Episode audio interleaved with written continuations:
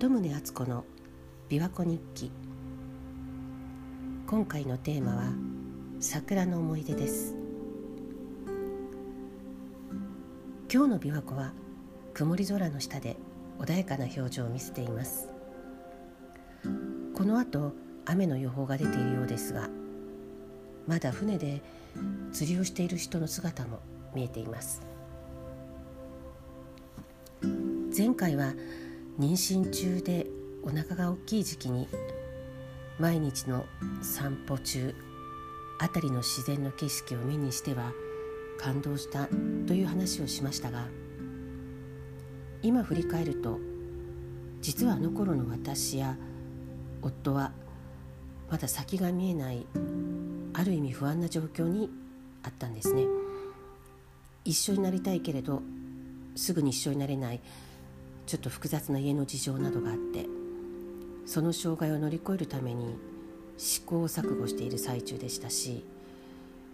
お互い故郷から離れた場所にいたので家族や親戚も近くに一切いない状態だったんですそれでもあんなに幸せな気持ちに満たされていたのは新たな命のおかげ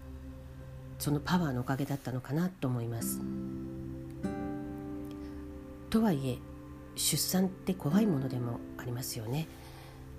すんなり生まれてくれるか健康な状態で生まれてくれるか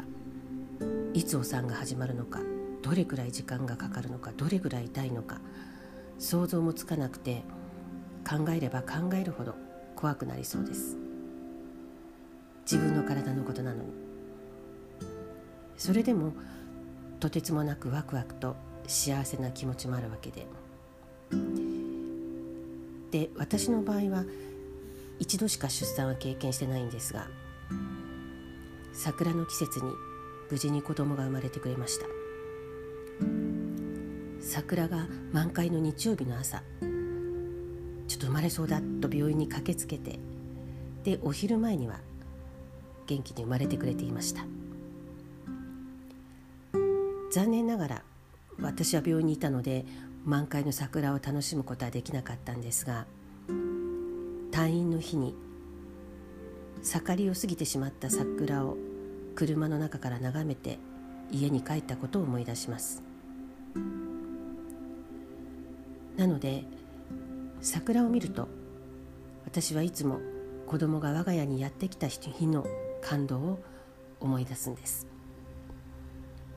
結果的に子供のおかげで私と夫の前に立ちはだかっていた問題も解決できて無事に私たち3人で家族としての生活をスタートできました。今年は例年通りのお花見ができなくて寂しい思いをしている方も多いと思いますが私も今年は散歩や車の移動の最中に満開の桜を見てでその美しさに感動しました。毎年必ず咲いてくれる桜に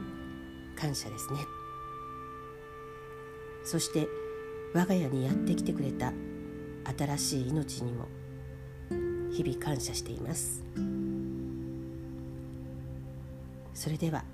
今日はこの辺で。鳩宗敦子でした。